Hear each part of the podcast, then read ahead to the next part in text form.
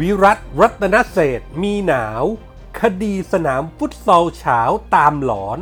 ทวงมา 8 ปี เดือนนี้รู้กัน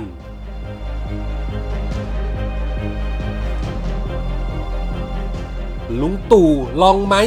สูตรใหม่ปรับครมอ สยบรอยร้าว แย่งเก้าอี้รัฐมนตรี ในพักพลังประชารัฐ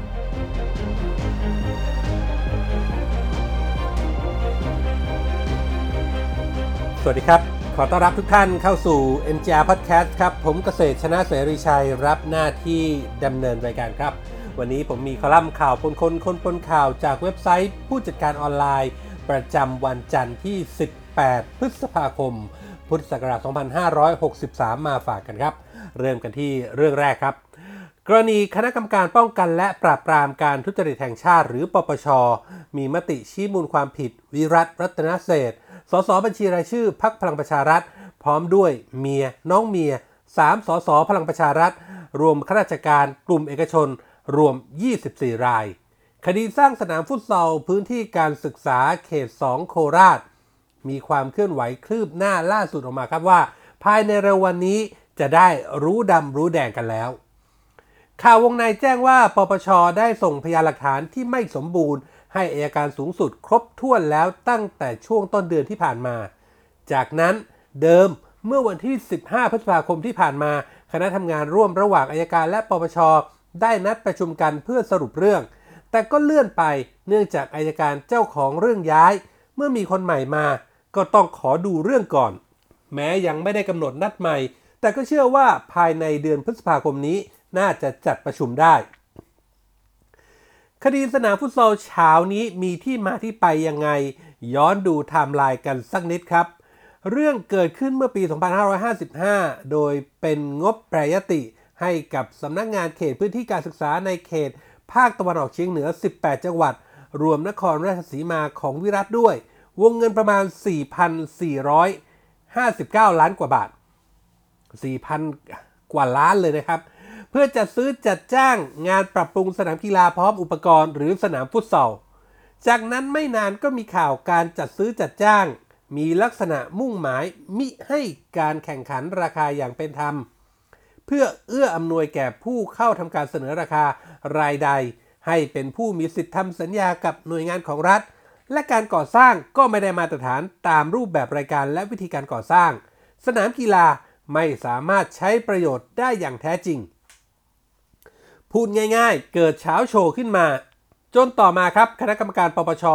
ได้มีคำสั่งแต่งตั้งคณะอนุกรรมการไต่สวนข้อเท็จจริง โดยมีปรีชาเลิศกมลมาศกรรมการปปช เป็นประธานอนุกรรมการไต่สวน ซึ่งจากการไต่สวนข้อเท็จจริง จากพยานหลักฐานปรากฏข้อเท็จจริงได้ว่า วิรัตรัตนเศษนางทัศนียารัตนเศษสสพักเพื่อไทยในขณะนั้น และนางทัศนาพรเกตเมธีการุณ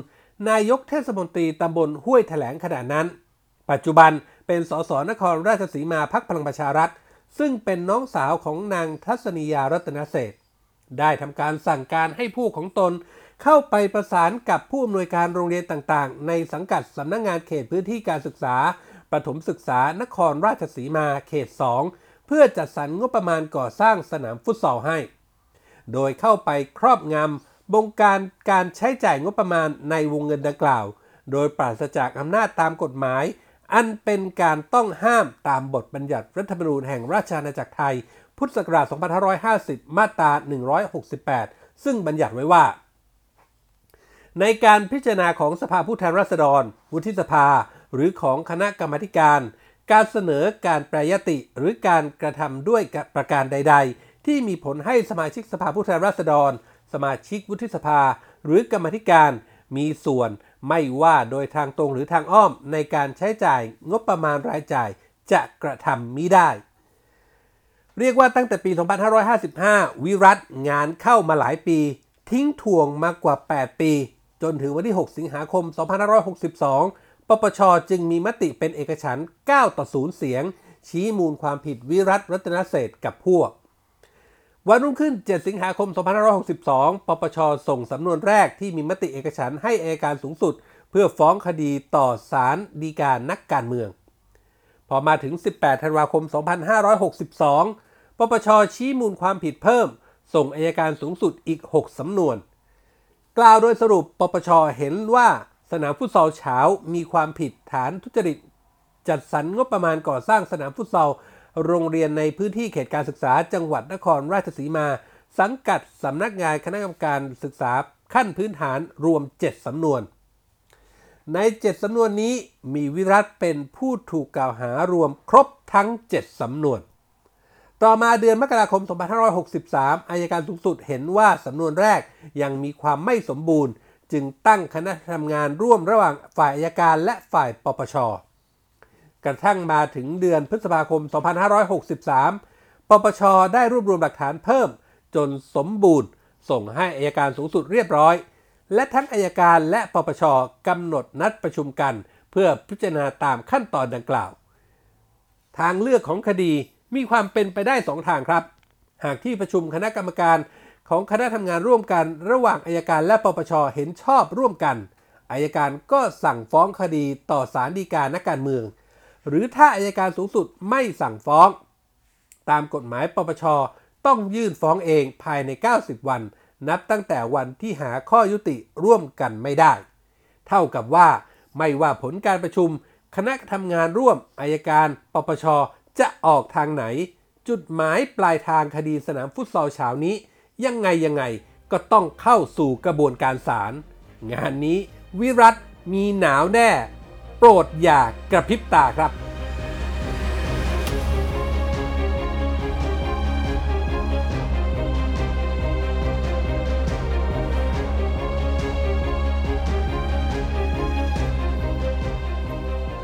มาถึงเรื่องของการเมืองภายในพักพลังประชารัฐชั่วโมงนี้ต้องบอกว่า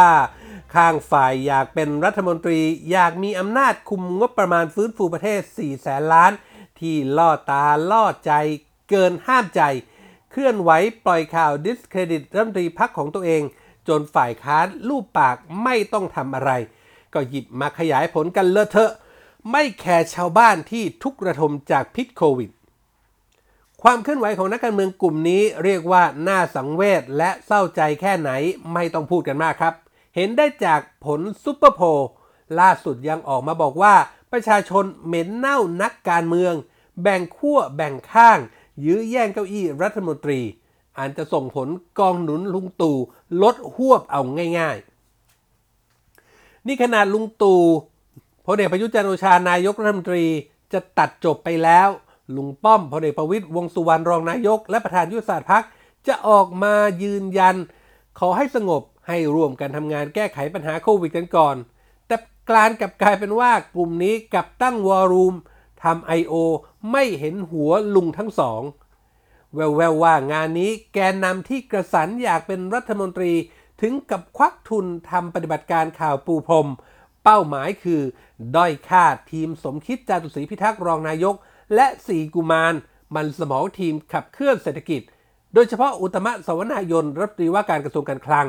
และสนธิรัตน์สนธิจิรวงศ์รัฐมนตรีว่าการกระทรวงพลังงาน โดนปล่อยข่าวหนักๆทุกวัน เนื่องเพราะกลุ่มคนกลุ่มนี้ที่ต้องการเก้าอี้รัฐมนตรี รู้ว่าอุตมะและสุนธิรัตน์จัดอยู่ในเซฟโซน หลังจากเข้าพบกับนายกลุงตู่ยุทธการ I.O. ที่ปล่อยออกมาทุกวันก็หวังจะให้ทั้งคู่ถอดใจลาออกกันไปเอง หรือให้นายกกระทุ้งลุงป้อม เปลี่ยนใจลงมาจัดการให้กลุ่มตัวเองสมหวัง ว่ากันว่าจากเหตุไม่สงบในพักตอนนี้ สมาชิกพักพลังประชารัฐเริ่มพูดกันแล้วว่า หากปัญหาไม่จบ ซึ่งผลโพก็ออกมาเตือนชัดแล้ว ว่าจะกระทบภาพลักษณ์และคะแนนนิยมของรัฐบาล ทุกคนในพักต้องเอาใจช่วยลุงตู่ให้แก้ปัญหาเก้าอี้ครมอนี้ให้ได้ ดังนั้นเพื่อเป็นการสยบรอยร้าว ก่อนที่จะบานปลายกันไปใหญ่ ควรเสนอทางออกที่เป็นกลางๆ ให้ลุงตู่และลุงป้อมได้มีทางเลือกในการแก้ปัญหาเพื่อให้พักเดินหน้าต่ออย่างราบรื่น พักเดินหน้าทำงานต่อ ประชาชนเชื่อมั่นรัฐบาลลุงตู่ หากจะปรับครมอต้องมีเสียงชื่นชมมากกว่าเสียงยี้ที่มาจากการยื้อแย่งแทงข้างหลังกัน นั่นก็คือสูตรปรับครมอที่ยืดหยุ่นให้โอกาสทุกฝ่ายได้แสดงศักยภาพในตำแหน่งที่คิดว่าตัวเองเหมาะสม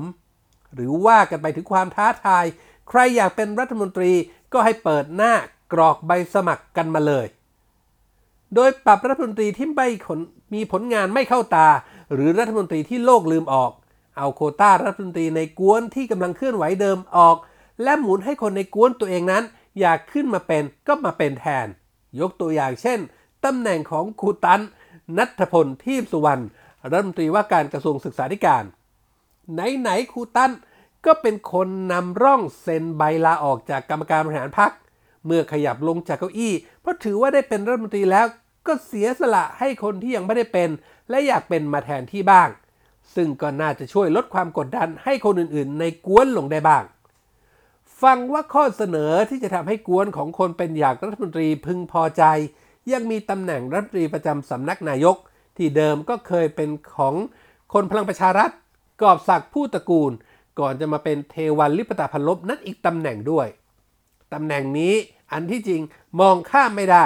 ถือว่าสำคัญไม่น้อย ต้องบอกว่าได้ทำงานใกล้ชิดลุงตู่ซึ่งเป็นที่ต้องการของบรรดากวนนี้อยู่แล้ว เรียกว่าวินวิน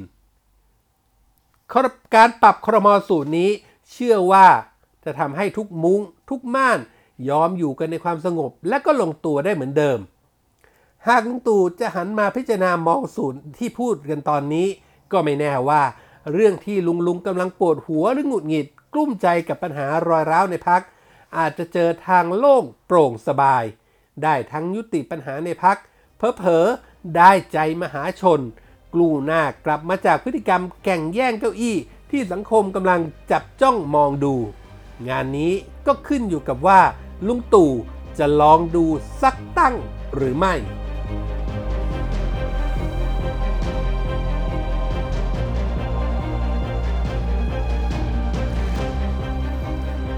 นี่คือเรื่องราวที่นำมาฝากกันในวันนี้ครับ กับคอลัมน์ข่าวปนคน คนปนข่าวจากเว็บไซต์ผู้จัดการออนไลน์นะครับ คุณฟังสามารถเข้าไปอ่านเพิ่มเติมได้ครับ ที่เว็บไซต์ของเรา mjronline.com ครับ นอกเหนือไปจากข่าวสารสถานการณ์ที่อัปเดตให้อ่านกันตลอด 24 ชั่วโมงแล้ว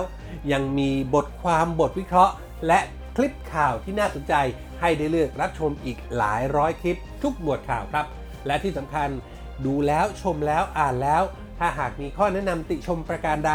ทิ้งคอมเมนต์ไว้ได้ในท้ายข่าว หรือถ้าเป็นที่ Podbean ก็เข้ามาโดยตรงที่ podbean.com เสิร์ชหา MJR Podcast ของเราตรงนี้ครับ ทุกคอมเมนต์ทุกความเห็นจะเป็นแรงใจเป็นกำลังให้พวกเรานำไปปรับปรุงพัฒนาผลงานให้ออกมาเป็นที่ถูกต้องตรงใจคุณผู้ฟังมากที่สุดครับ วันนี้หมดเวลาแล้วครับ ขอบพระคุณทุกท่านที่ติดตาม ผมเกษตรชนะเสรีชัย ลาไปก่อนพบกันใหม่โอกาสหน้า สวัสดีครับ